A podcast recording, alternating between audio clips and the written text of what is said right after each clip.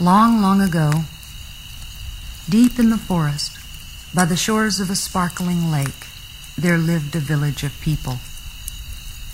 And these people lived as they always had, happily, hunting and fishing.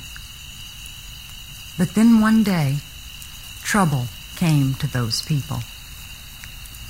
It began when a young warrior went out hunting overnight and then did not come home in the morning.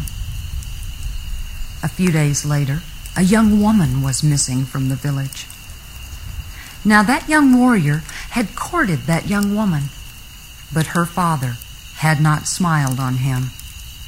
And so the people thought, maybe he has stolen her, and they have run away together. And they thought no more about it. But then, when the children came in from their play one day, as the sun was going down, a little boy was missing. And a few days after that, it was a little girl. And so the people knew that a Wendigo had come to live in their woods. A Wendigo is a giant creature told of in story and song, made of rock and stone, with the skin of earth. He is as tall as the tallest tree in the forest, with eyes like two deep caves that hypnotize.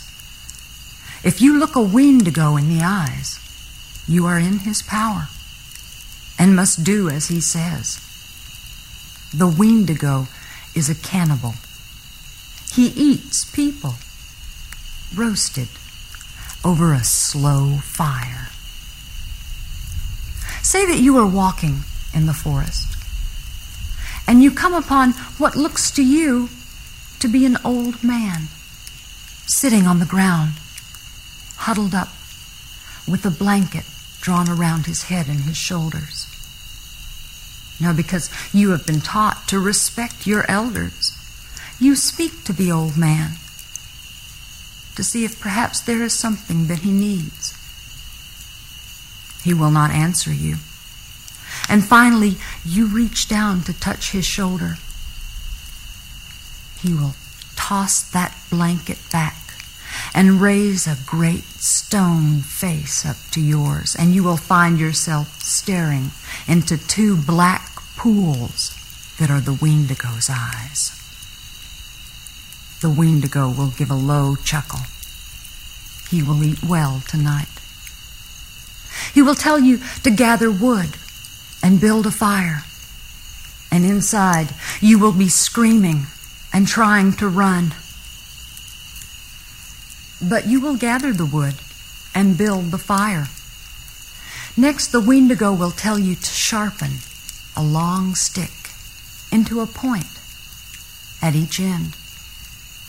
And when you have done that, the Wendigo will take that long, sharp, pointed stick and he will spit you with it and hang you over the fire to roast until you are a nice golden brown. Now, because he is made of rock and stone, there is no weapon that can wound the Wendigo.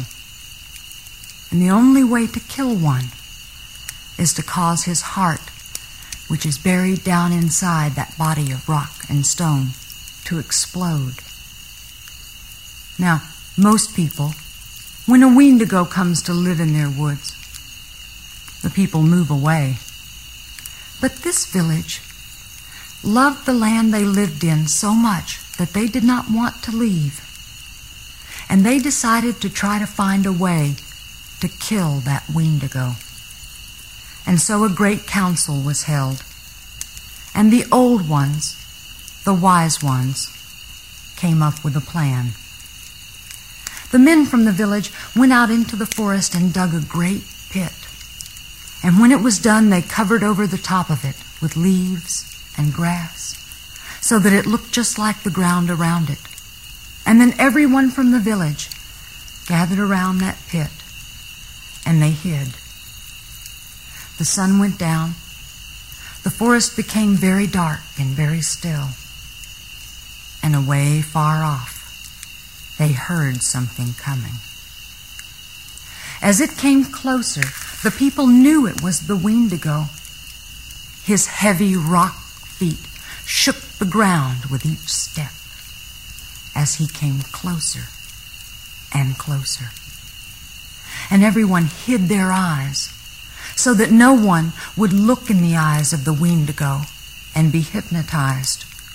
And still he came, closer and closer, until at last he put one heavy rock foot on top of that pit and crashed through to the bottom. Quickly, the people began throwing logs and branches and leaves and brush down in that pit on top of the Wendigo. And then one old man took a coal from the fire and tossed it into the pit. And the leaves caught, and flames licked through those branches, and soon that pit was a roaring inferno. And the people heard a wail that sounded like a wind coming from far away as the rocks that made up the Wendigo's body began to explode in the heat and the earth that was his skin began to blacken and crumble. And then the people heard a scream. But inside that scream was a voice that said, You can burn me up, but you won't be rid of me. I'll haunt you. The Wendigo will be eating you and your children for generations to come. And the fire collapsed into the pit. And thousands and thousands of ashes floated out into the air. And each ash turned into the world's first mosquitoes that flew away into the woods. And to this day, the Wendigo, in the form of mosquitoes, has been eating us and our children. But now he can only do it one bite at a time.